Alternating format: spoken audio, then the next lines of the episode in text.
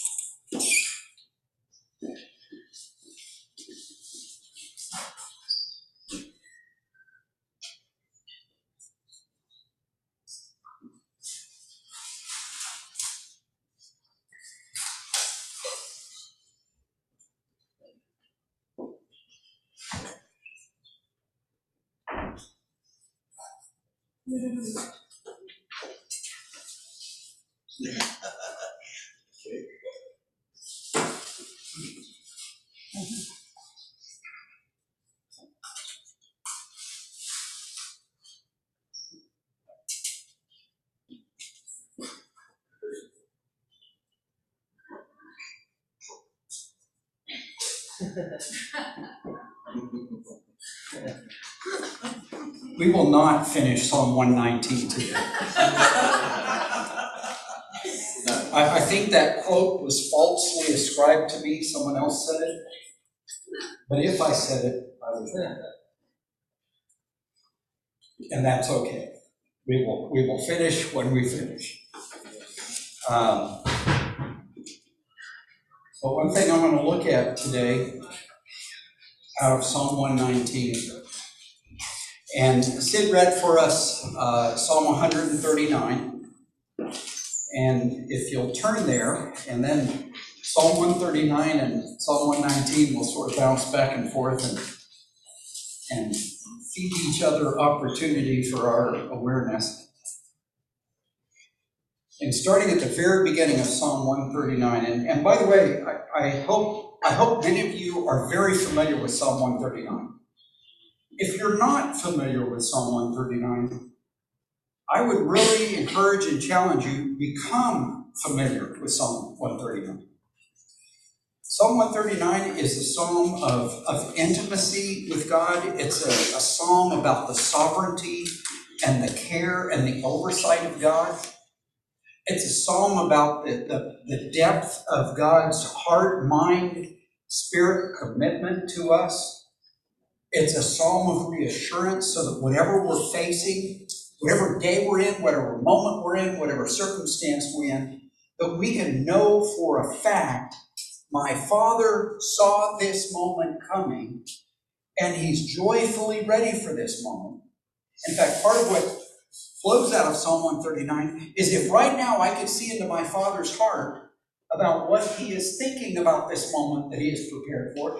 This might be a moment of, of great blessing. This might be a moment of great sin and, and sorrow and grief over my own choices. This might be a moment of sorrow over what the universe or the world has done to me. It doesn't matter what the moment is, that if I could look into the heart of God, what I would see is this Father is joyfully prepared for that moment in ways that I would treasure what he's thinking. And that, that that would be hope for me. Not a quick fix, it would be hope for me. So, again, I would encourage you, if you're not familiar with Psalm 139, or if it's been a long time since you read it and meditated on it, sometime this week, uh, just be a son or daughter of God who, who goes into Psalm 139 and says, Father, let's remember all that stuff again. And, and go read and ponder the whole psalm. We're just going to try to capture a couple of things from it today. Uh, and maybe someday soon we'll we'll take six or seven weeks or months to go through Psalm 139 as well. yes. But he starts out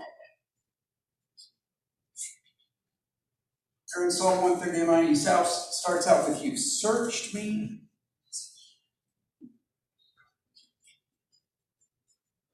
You've known me.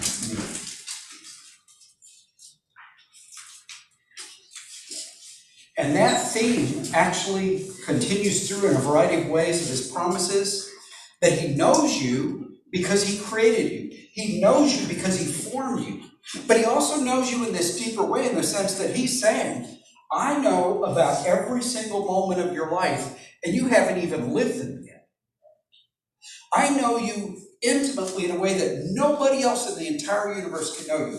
Your mommy can't know you this well, your daddy can't know you this well. In fact, the truth is, as we'll see, the truth is, I can't know me this well.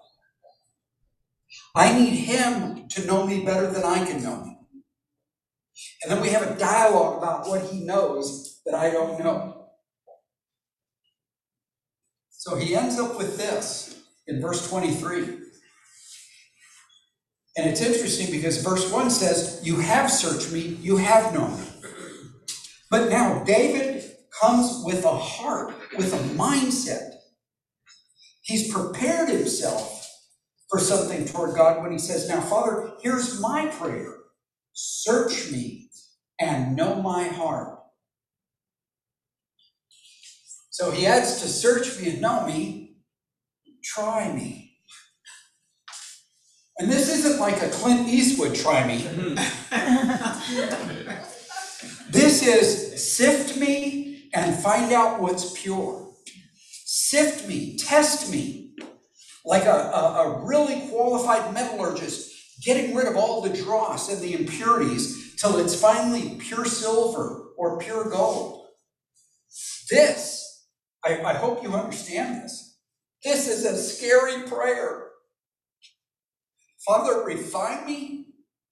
God's going, okay. but again, the mindset of David is, in a sense, by praying this prayer, he really is saying,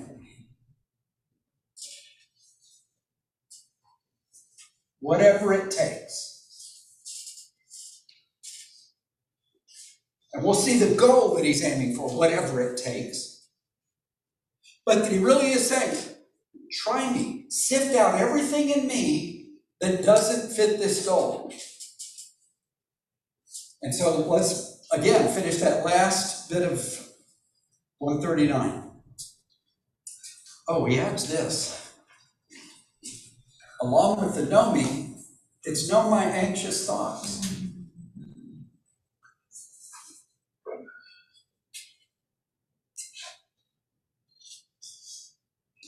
And, and as we've already seen from numerous passages of scripture that we've studied together over the years, my anxious thoughts are not his thoughts. That's right. God's not sitting there fretting because he's not sure how my, my retirement's going to work out.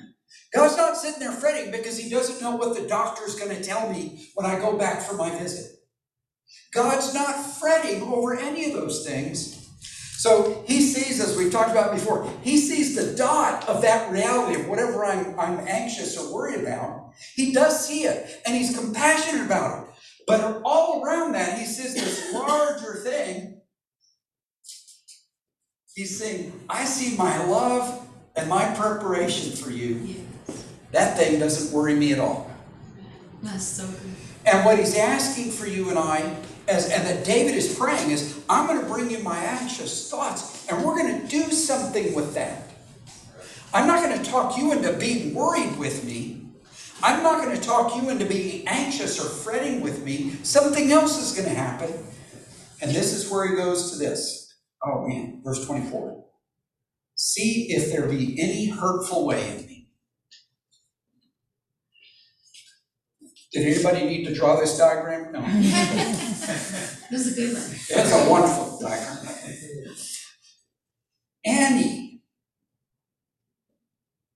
hurtful way.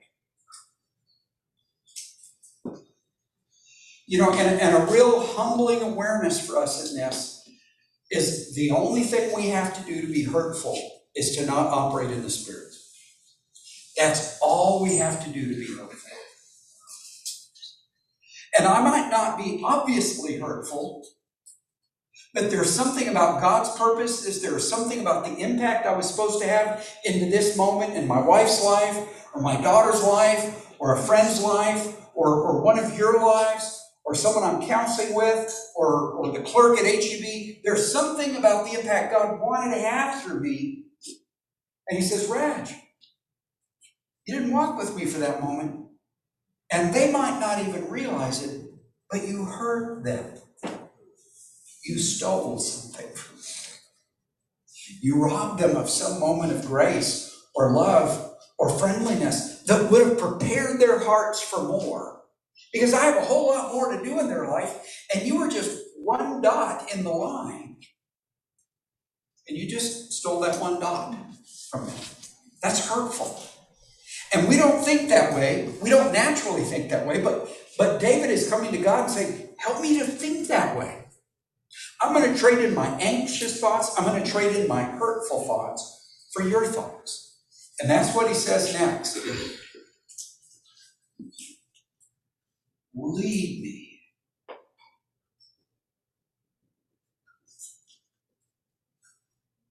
In the everlasting way.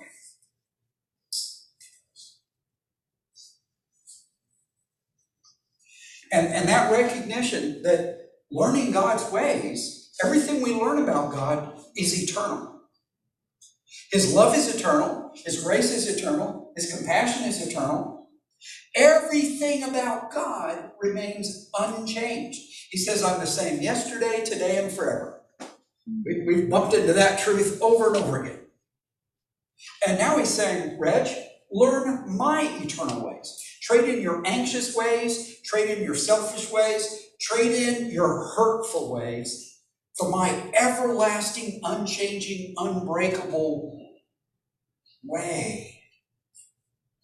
And there's a there's a really interesting thing about this word. When when you learn somebody's ways, it's different than a list or a rule book. So when, whenever you see a really good, uh, what do they call it? Impressionist. I think that's what they're called. Somebody who does impressions of other people. You know, this guy's going to pretend like he's Frank Sinatra. This guy's going to pretend like he's President Reagan. And, and I've heard some of them talk about they immerse themselves in the person they're going to impersonate. They watch tapes of them, they listen to their voice, they, they notice how they move, they notice their, their hand gestures, their head gestures, they notice when their voice gets quiet or gets loud, when they stutter, when they pause. And a good impressionist, you could almost watch them and go, whoa, they nailed it. That's Ronald Reagan. That's Barack Obama. That's Frank Sinatra. They have taken on the ways of the person and it doesn't just mean, well, I memorized a Ronald Reagan speech or I memorized a Frank Sinatra song. I've absorbed myself in his ways and I've taken them on. So this word includes, again, we bump into this real often. The character, mindset, the passions, the love, the hate, the priorities and purposes of this person. And what David is saying is, my hurtful ways don't fit with your character. My frantic, anxious, worried ways. I, I'm fretting over things that do not fit your truth, your priorities, your purposes for my life. One of the things that I, I, I, see frequently as I'm working with different people in counseling, but I also see it in my own life worry, anxiety, fretfulness, fear waste lots of energy waste days and hours and sometimes decades of someone's love in a way that was never God's purpose. And so a lot of times we think of anxiety, where, where is it? We think of anxiety as sort of a, a little mild, innocent sin. Well, yeah, I know it doesn't, it, well, it's not really trusting God, but, but you know, everybody worries. And that you and I get to say, but I will worry less and less and less because I'm asking Him to lead me in His everlasting ways, or I'm learning His character, His mindset. I'm, I'm growing His passions, His priorities. I'm learning to love what He loves and to even to hate what He hates. And the Psalms frequently talk about what God hates. Not who he hates, what he hates. And so that recognition that we actually are free to say, Father, I worry too much. But this year, I'm going to worry less because I'm literally bringing my anxious thoughts to you and I'm saying, lead me in your way. Teach me your way. Let's trade in my ways for your ways, my character for your character. Go to Psalm 119. And it's amazing to me how obsessed the writer of Psalm 119 is with the ways of God. The ways of God. Right here in verse 1, he's, he launches into it from the very beginning. How blessed are those whose way is blameless, who walk in the law of the Lord. How blessed are those who observe his testimonies, who seek him with all their heart. They also do no unrighteousness, they walk in his ways. And so, right off the bat, I have to clear some space.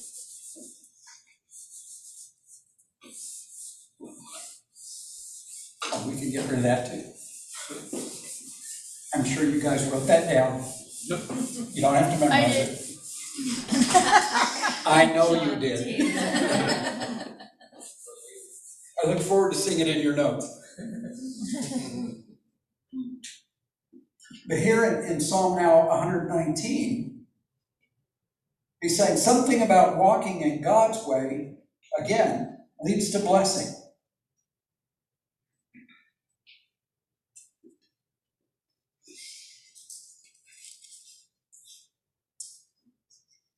They walk in his ways. And again, it's really interesting because this walk part, and we've already talked about this when we were looking at some of the choices, but it fits perfectly with the ways because again, it means this is the way I do the journey.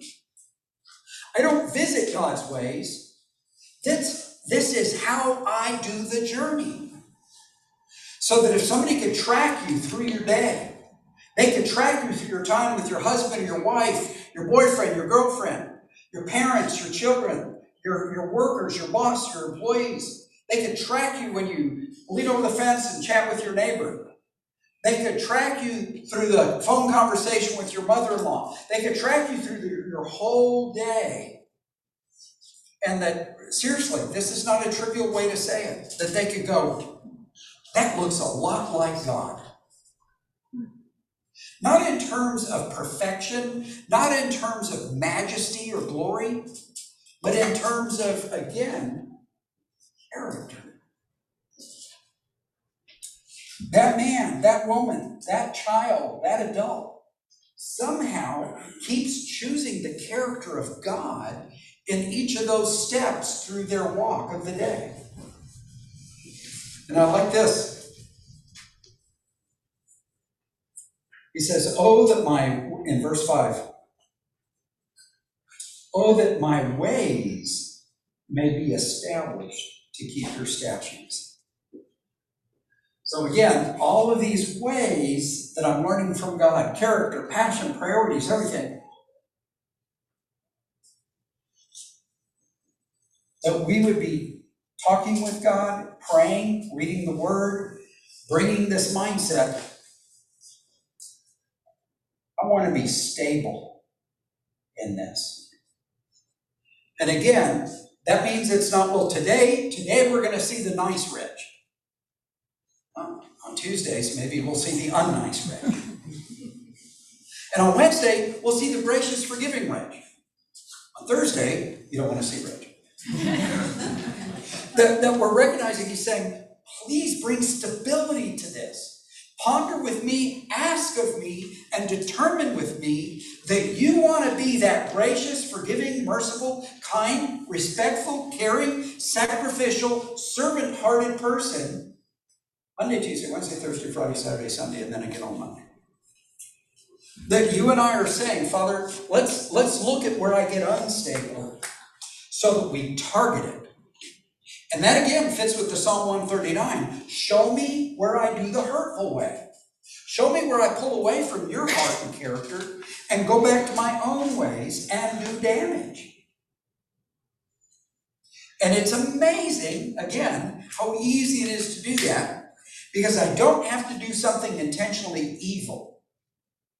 And, and I think a lot of times as, as Christians, we, we, both sides of this equation, that we get to recognize, Father, I'm sinning more every day than I realize because of the moments where I just didn't pursue your ways.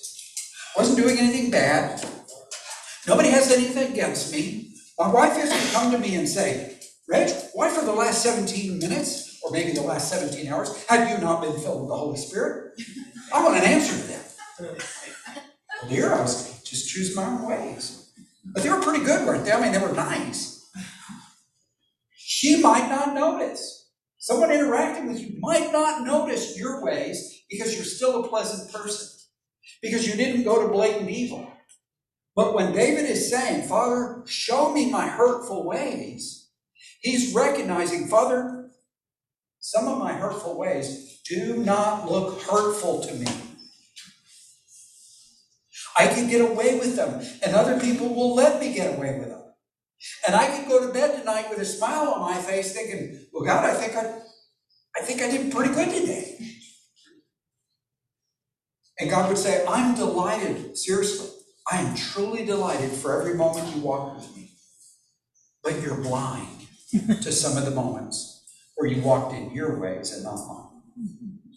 And I'm hoping your heart is saying, well, let's look at that tomorrow and learn from it. Now, these ways, in order to be established, we looked at it, I think, 20 times the whole time we've been in Psalm 139, I mean 119. But go to James again, right after Hebrews. James chapter 1.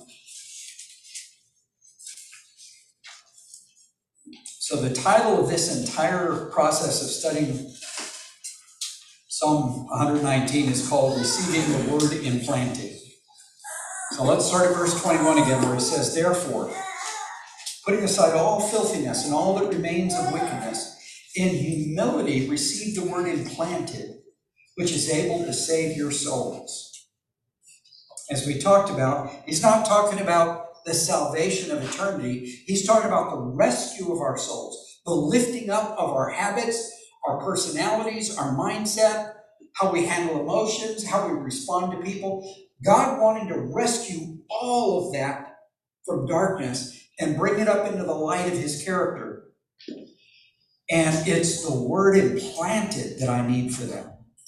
But prove yourselves doers of the word, not merely hearers who delude themselves. For if anyone is a hearer of the word and not a doer, he's like a man who looks at his natural face in a mirror. Once he's looked at himself and gone away, he has immediately forgotten what kind of person he was. But one who looks intently at the perfect law, the law of liberty, and abides by it, not having become a forgetful hearer, but an effectual doer, this man will be blessed in what he does. And so there's there's several really important aspects of tying this passage to this prayer. I want to be established in your ways. I want you showing me where my hurtful ways are so I can trade them in for your eternal ways that you're going to be leading me in. And God is saying very directly, you can't do that unless you're in the Word. And you can't do that unless you're seeking to put the word into doing, that you're seeking to put the word into practice.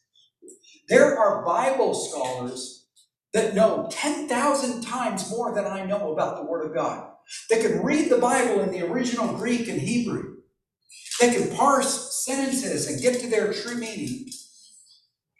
And that you and I would be left in the dust in terms of their technical knowledge of the Word.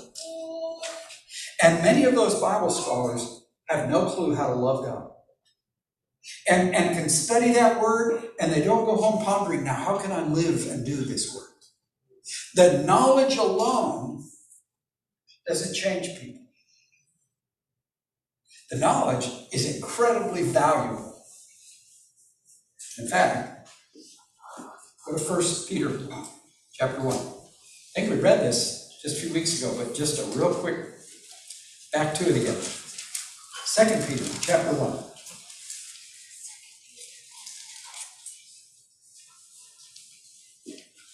Verse three. Seeing that his divine power has granted to us everything pertaining to life and godliness through the true knowledge of him who called us by his own glory and excellence, for by these he's granted to us precious, magnificent promises, so that by them you may become partakers of the divine nature. What he's saying is, so that you will be equipped to grow in his ways, so that you will be equipped to grow in his character. Having escaped the corruption that is in the world by lust. That recognition that he's saying, I've given you knowledge, I've given you truth, I've given you promises, and you could memorize my promises, you could know the truth, you could know it in your head. But now, here's how I'm going to teach you wisdom. Go try to put my word into practice. When you see new command, don't go, huh. I wonder if there's some technical way I can decide that that command doesn't apply to me. I just read this week, I just read about a woman who was recognizing the slowness of her growth as a disciple. And she realized that's actually what she was doing. She would, she would go, That's a nice command. Okay, God, I, I'm going to obey that command. That's a good command. I like that command. And then she would get to commands she didn't like. Too difficult, too outside of her, her comfort zone, too much like giving up big chunks of her life or her popularity, whatever. And be, how can I figure out a way that that command doesn't apply to me? I'm sure that you and I have never done it. But maybe, maybe in a little bit of an attitude we have. I think he was talking to the Jews of the first century, not, not somebody else who lived in my culture. And so that recognition that he's saying, if here's how, here's one of the ways you're going to bring your life to me so that I can teach you my ways. You're not going to just read my word and know my word and memorize my word. You're going to take my word into your day. And you're going to bump into a moment. You're going whoa, Father, it's hard to obey your word in this moment. And he goes, You just bumped into one of your hurtful ways, didn't you? You just bumped into your way not yet surrendered to my way. And that's good as long as you keep being surrendered. It's good that you recognize that. Because now I can grow you there. And if you weren't trying to do my word, you could fool yourself into thinking, yeah, yeah, I'm good with all this. And I've actually heard people, and in fact, every time someone says it, I'm, I'm stunned.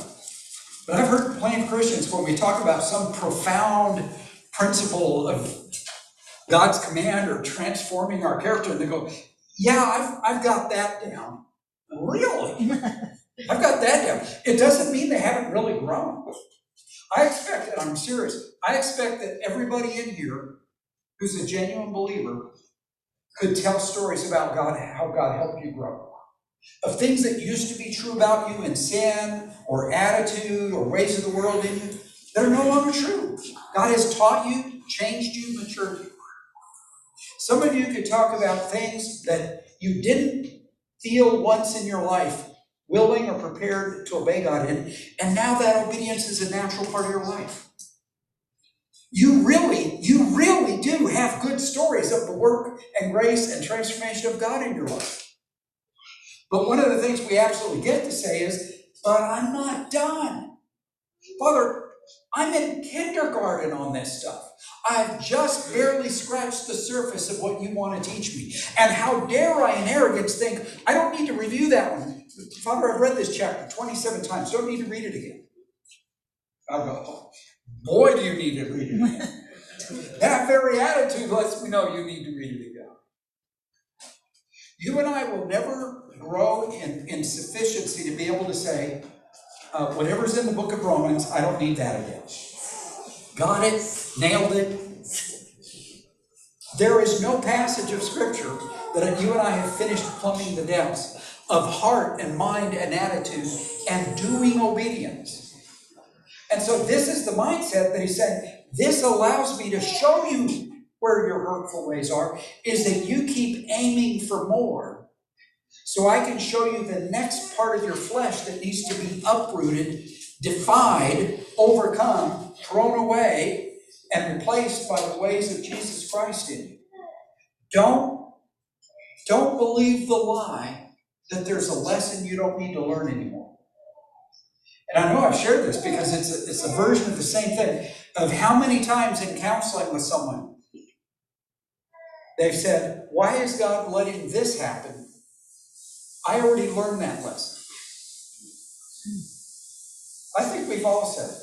Come on, God, that whole thing about sharing and trusting, I, I got it. That whole thing about gratitude, that whole thing about sacrificial love, that whole thing about forgiveness and mercy, I got it. I already erased it, but here's what he's saying.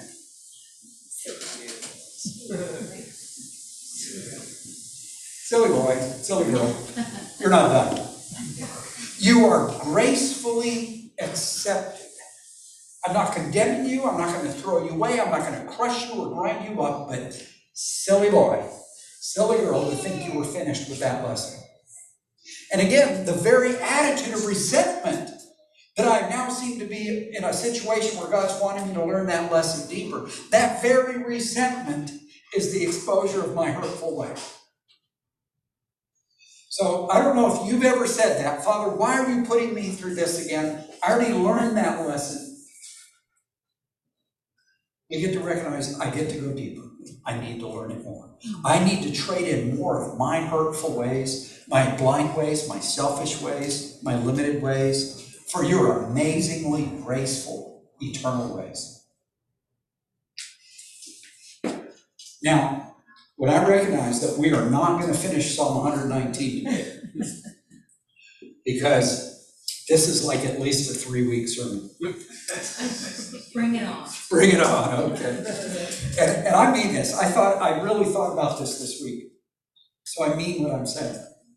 You guys are an incredibly grace filled fellowship toward me. Um, and I mean that. You, you put up with, with my, I hope they're not hurtful ways, but you put up with my uh, unpredictable, expanded time ways, and I appreciate it. But this recognition that he's saying, you go into the Word, you look for what to obey, and in that process, you will bump into your hurtful ways.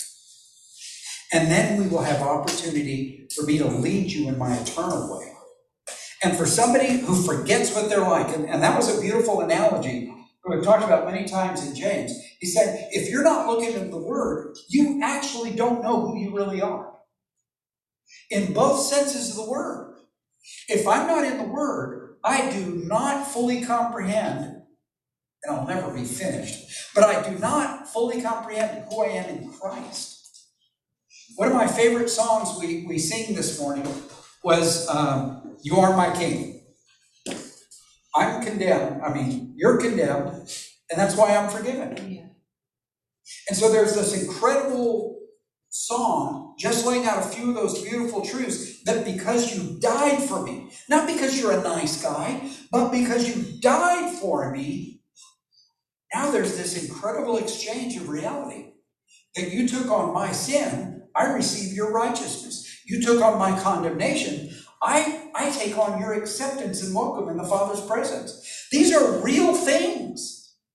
And we get to ponder them more and more. And he's saying, you will not comprehend who you really are in Jesus Christ unless you're constantly in the Word, so that the mirror of the Word can show you more of who you really are in Jesus Christ. This is majestic stuff.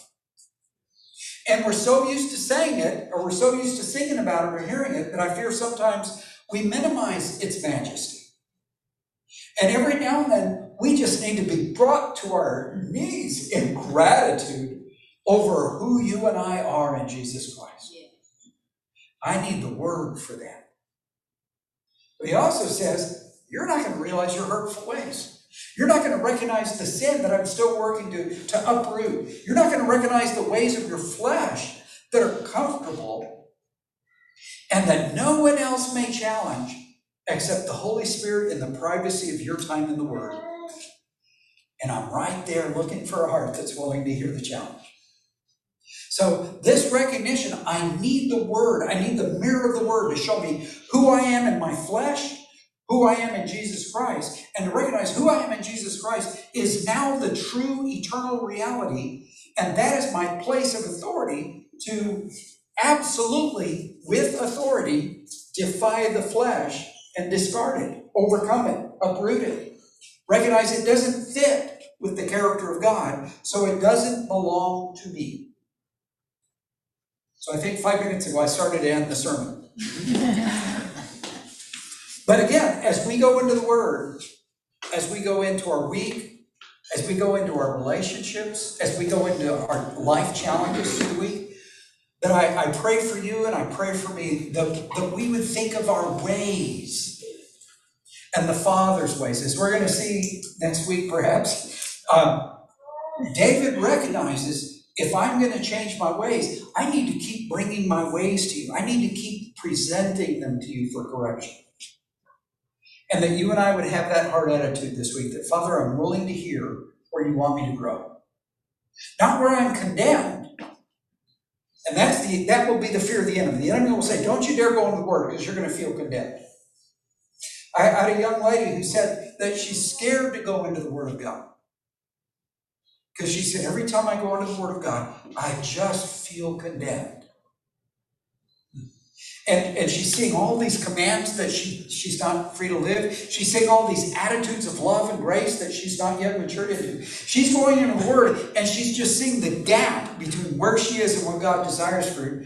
And she's hearing nothing but condemnation. She gets discouraged and she wants to quit. And that means she needs more of the mirror to show her who she is in Christ. That that gap has been forgiven. And now, instead of a judge pointing to the gap, she has a father assisting her in growing. Go into the week determined to choose that you have a father who's willing to help you grow, not a judge who's condemning you. Let's pray together. Father, we celebrated your son's death today. And nothing we do here in this fellowship, nothing we're capable of in our lives as believers would be possible without that death. Jesus, you didn't come to planet Earth to start a religion. You said it yourself. You came to die. Prophets could teach us religion. Teachers could teach us religion. Pastors and evangelists could teach us religion. Jesus, nobody but you, Holy Son of God, perfect in all your ways, obedient to the Father even to the point of death. Nobody but you could be the sacrifice that paid for my sin. And we get to be amazed and full of gratitude at this death that purchases for us eternal life. But I also thank you, Jesus, that your plan was never that we just get saved and go to heaven. Your plan was that you plant your very life and spirit in us. And we get to grow up into the divine nature. We get to learn your ways. For our life, for our relationships, for our day, we get to learn your ways. Help us in this, Father. Jesus, thank you that when you left, you said you were not leaving us alone like orphans, but you were going to send your spirit who would lead us into truth and then give us power to grow. Help us to face this week, Father, with a determination that we want to go into the Word to hear you speak. And then we want to go with your Word into our day to do it. Help us to see our ways, to grieve over our ways, and to trade them in for your ways this week. We pray in Jesus' name. Amen.